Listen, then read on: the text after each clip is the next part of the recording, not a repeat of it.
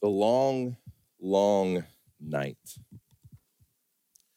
Today's message is one of hope. And so I just want to start off by saying that if any of you are struggling in your life, maybe you've been struggling for quite some time, wondering if there is ever going to be light at the end of the tunnel. This sermon is for you. We're going to spend our time this morning looking at one of the most well known patriarchs in the Old Testament, Jacob. Jacob.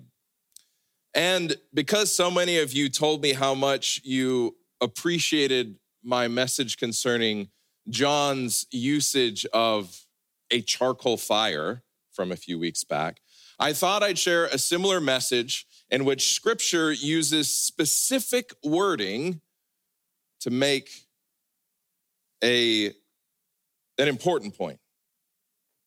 It begins in Genesis 28. After Jacob has deceived his father, stole his brother's blessing, he was plagued with regret and fear because we are told that Esau hated Jacob. He hated his brother for what he did.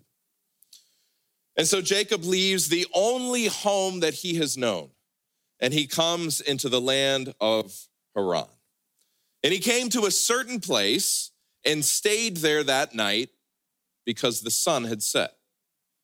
Taking one of the stones of the place, he put it under his head and lay down in that place to sleep. And he dreamed, and behold, there was a ladder set up on the earth and the top of it reached to heaven. And behold, the angels of God were ascending and descending on it. Now, this is a famous Old Testament scene and a beautiful one at that. It's essentially a reversal of the Tower of Babel. While the Tower of Babel would go upwards toward God under the power of man, the ladder came down toward mankind from the power of God. It's a reversal of a curse. It's the bridging of a separation. It's another one of the many images of the gospel in the Old Testament. Mankind is constantly trying to work their way back to God, but God came down to us and offered us life as a free gift. But the part I want to specifically call your attention to is, is back in verse 11, that first part. And he came to a certain place and stayed there that night because the sun had set. I believe that the author here is trying to make a point in his description of it being night and the sun having set. That's quite a bit repetitive, isn't it? When it's nighttime, we know that the sun has set. But, dear friends, whenever you see repetition in the Bible, especially of the obvious kind. Pay close attention because odds are high that there is a, an important point that the author is trying to make here. I'm not talking about the earthly author, the man or woman that wrote that book with their hand. I'm talking about the Holy Spirit who is inspiring each of the authors. And what is fascinating here is that when we read here in Genesis 28 about the sun setting, Jacob does wake up in the morning, but it won't be for another four chapters until we read about the sun coming back up. But more on that later. The writer here wants us to understand that though Jacob awakes from his dream, the long, long night of his difficulties is not over yet. Can anyone here relate? You get some glimmer of hope or change. But as the hours or days creep on, you come to realize that it was a false glimmer and that your difficult circumstances continue to march on.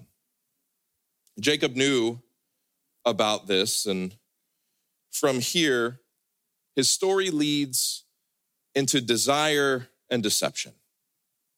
Jacob receives a comforting message from God and believes that his troubles are all behind him now.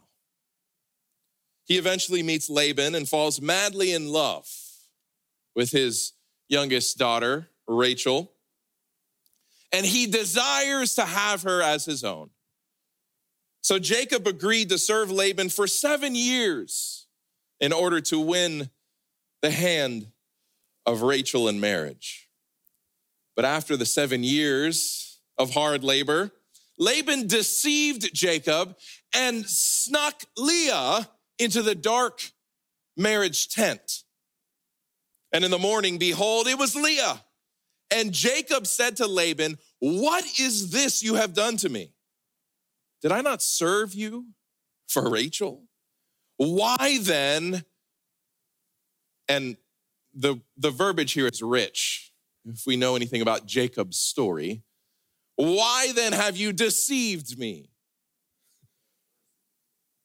Now, being a better man than probably many of us here, Jacob agreed to work for seven more years in order to have the honor of marrying Rachel.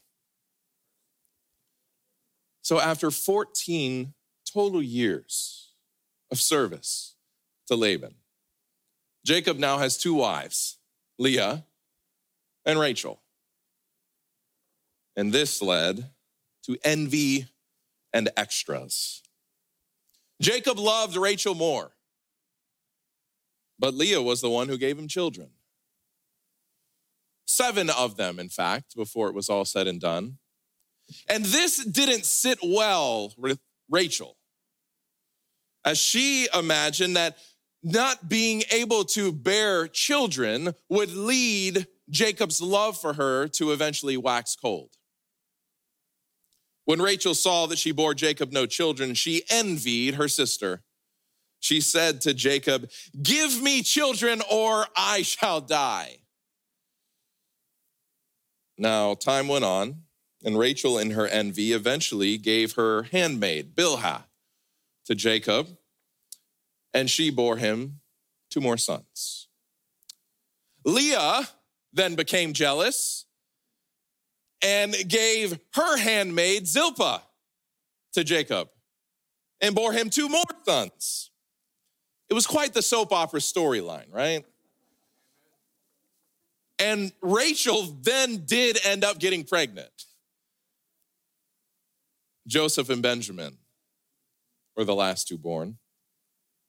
And we aren't given all the specifics there in the biblical narrative, but I'm willing to go out on a limb and imagine that having four baby mamas under the same roof was quite stressful for Jacob.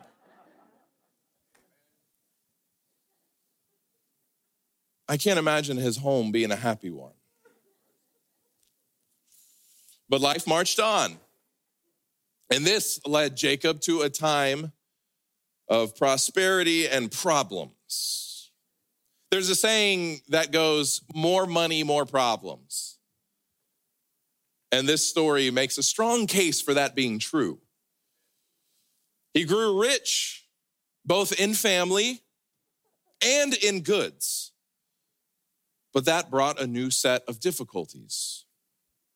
Thus, the man Jacob increased greatly and had large flocks, female servants and male servants, and camels and donkeys. And by this point, Jacob and his family had outgrown his father in law's land. Arguments and petty disagreements continued to grow until it was clear to everyone involved that Jacob needed to leave. He needed to take his family and leave. Jacob fled with all that he had and arose and crossed the Euphrates and set his face toward the hill country of Gilead. He fled with his family and all of his belongings. But as it does, life marched on. Jacob's problems continued to mount. Yet he, up to this point, seemed fairly able to just shrug off these problems, put them on the back burner. But all of that was about to change. He was now moving into his brother Esau's land, which led Jacob then into fear and fighting. When he realized he was on his brother's land, the same brother who he'd done so wrong, the same brother who said that he hated Jacob. Jacob fell. Sometimes we often do into the dark spiral of his mind. Then Jacob was greatly afraid and distressed. He divided the people who were with him and the flocks and herds and camels into two camps, thinking if Esau comes to one camp and attacks it, then the camp that is left will escape. Jacob was committed to the idea that Esau was still angry and that his anger had grown into a deadly rage. He was at the point where he was essentially seeing his life flash before his eyes and convinced that Esau was coming for blood.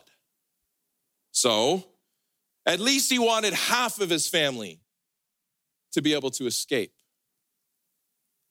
So Jacob gathered goats, lambs, rams, camels, cows, bulls, and donkeys, and he handed them over to one of his servants and sent that servant ahead to meet Esau, try to butter him up, maybe soften his heart by giving him all of these free gifts.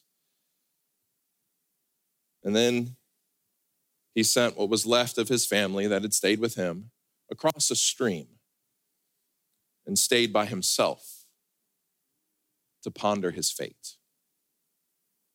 And Jacob was left alone, and a man wrestled with him until the breaking of the day. In the dark of the night, someone grappled with Jacob, and Jacob couldn't see who his attacker was. We are told it was a lonely mountainous region full of deadly beasts, robbers, and murderers. Perhaps Jacob thought that it was one of his brother's men, but regardless, Jacob thought that he was fighting for his life. And so he did that all night long. And as he fought for his life, he was overcome with bitter remorse. He was thinking about all of the steps that had brought him to this place.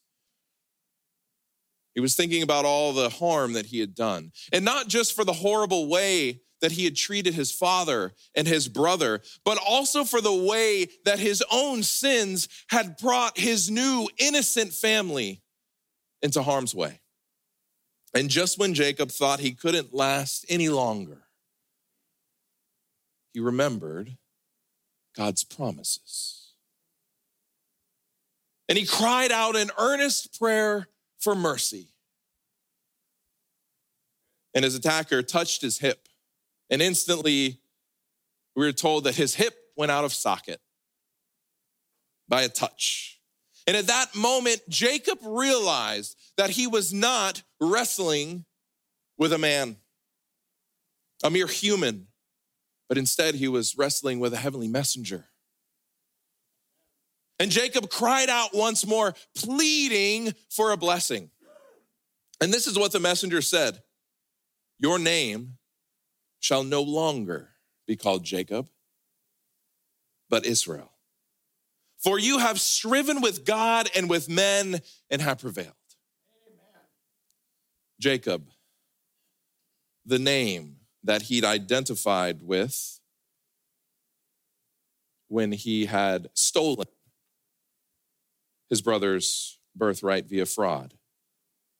The name that he'd been known by as he attempted to accomplish by his own efforts what God had promised to give to him. That name, that identity was stripped away. Stripped away. In its place was given a new name that represented the forgiveness that God extended so freely and so fully to him, what he only accepted. The blessing that he'd been seeking after his whole life, the one that couldn't be replaced by a stolen blessing, was finally given to him from God. And with it, a new name, a new identity. He was no longer supplanter and deceiver. He was now forgiven and changed. The crisis that his life had been characterized by had finally passed. Doubt, perplexity, and remorse had embittered his existence, but all was now changed. And how sweet was the peace of reconciliation with his God. And with that peace came the melting away of the fear of his brother Esau. Jacob now believed that if God could forgive his grievous sins, then God could also soften his brother's heart. We began today's sermon with this text. And he came to a certain place and stayed there that night because the sun had set. The long, long night had come. The sun had gone down. But now we read this in chapter 32. The sun rose upon him as he passed Penuel, limping because of his hip. For four chapters of Jacob's story, the sun was down. But after his night of wrestling with God, the bright light of God's mercy and grace crested the horizon of Jacob's damaged heart. With his limp as a reminder of his own lack of ability to fix things in his life, he limped on toward the brother that he thought that he'd lost forever.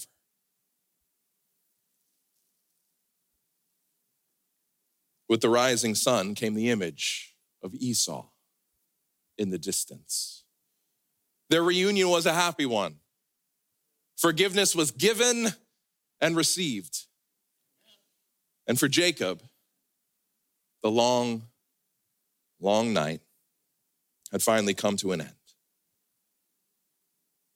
What about you? dear friends? What about you?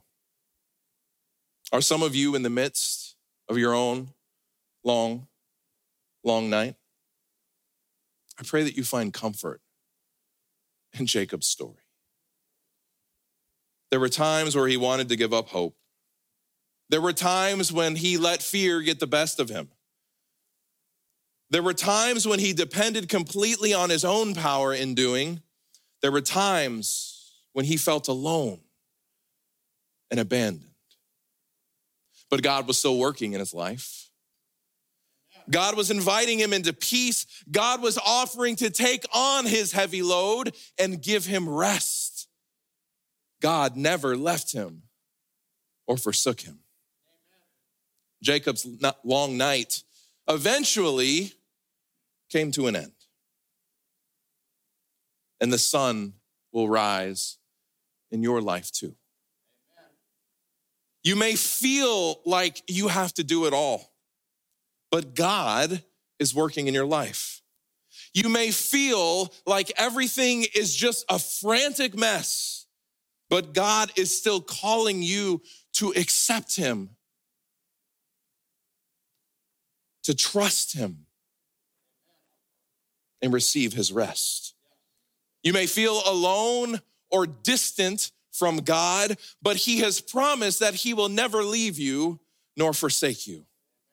When the pressures and pains of this life trip you up, remember that feelings are not Lord Jesus's. What has Jesus said to you? What has God promised? And the, in the midst of it all, remember that you can be honest with God. You can be honest with God. It wasn't until Jacob wrestled with God that he found the peace and assurance that was his all along. Don't believe the enemy's lies that you are being punished for your mistakes, but instead, take the old apostles' advice in 1 Peter 5 7 cast your anxieties on God because he cares for you. Because he cares for you. God cares for you, God loved you, God saved you. No matter what the world may throw your way, you can rest assured that in the gentle arms of Jesus, you are truly safe and sound. Amen and amen. As we close, I'd like to offer you a practical way to apply something from today's sermon. So if you so wish, pull out your phones, take a picture of this week's secret place practice. What are the worries, fears, and regrets that hold you back from experiencing the abundant life Jesus has said is yours? Take some time this week to write these things out and give them to God in prayer. Make a practice of accepting his peace, comfort, and protection daily through faith. The accompanying text is John 10 10. These are words spoken from the mouth of Jesus. The thief comes only to steal and kill and destroy. I came that they may have life and have it abundantly. Before we have our closing prayer, I'm going to invite Ellie to come forward and stand at the foot of the steps as our elder in charge for today. I'm going to have the benediction and then I'm going to step down to the other side. But if there's anybody here that has any specific needs, any special requests, maybe you have a praise that you just want to share, come speak to either Ellie or myself. We would love to hear from you. Listen, and then take that petition, take that praise, and lift it up to the throne of grace. Let us pray. Our loving, gracious Heavenly Father, Lord, it's not easy living in this sinful dark world. But Lord, we know that this was not your original plan. And it might be the quick and the easy thing to do when life isn't going the way that we would like it to go, when, when things aren't happening the way that we want them to happen. It might be quick and easy to put the blame on you, to ask the question of where are you or do you care? But Lord, in these moments, I always reflect back to a little parable that Jesus told. And when people asked where the bad things in this life came from, his simple response was, An enemy has done this. Lord, may we always remember that we are in the midst of a great controversy. And that while our enemy is always against us, you are for us. Lord, we thank you for all of these stories in scripture that we can turn to and find hope and encouragement in. Lord, I don't know exactly who here today is in the midst of their own long, long night.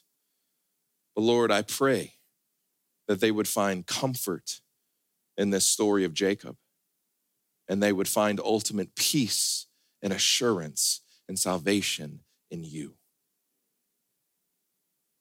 Lord, we give ourselves to you now. And we thank you for giving yourself to us. We pray this all in the precious name of Jesus. Amen and amen.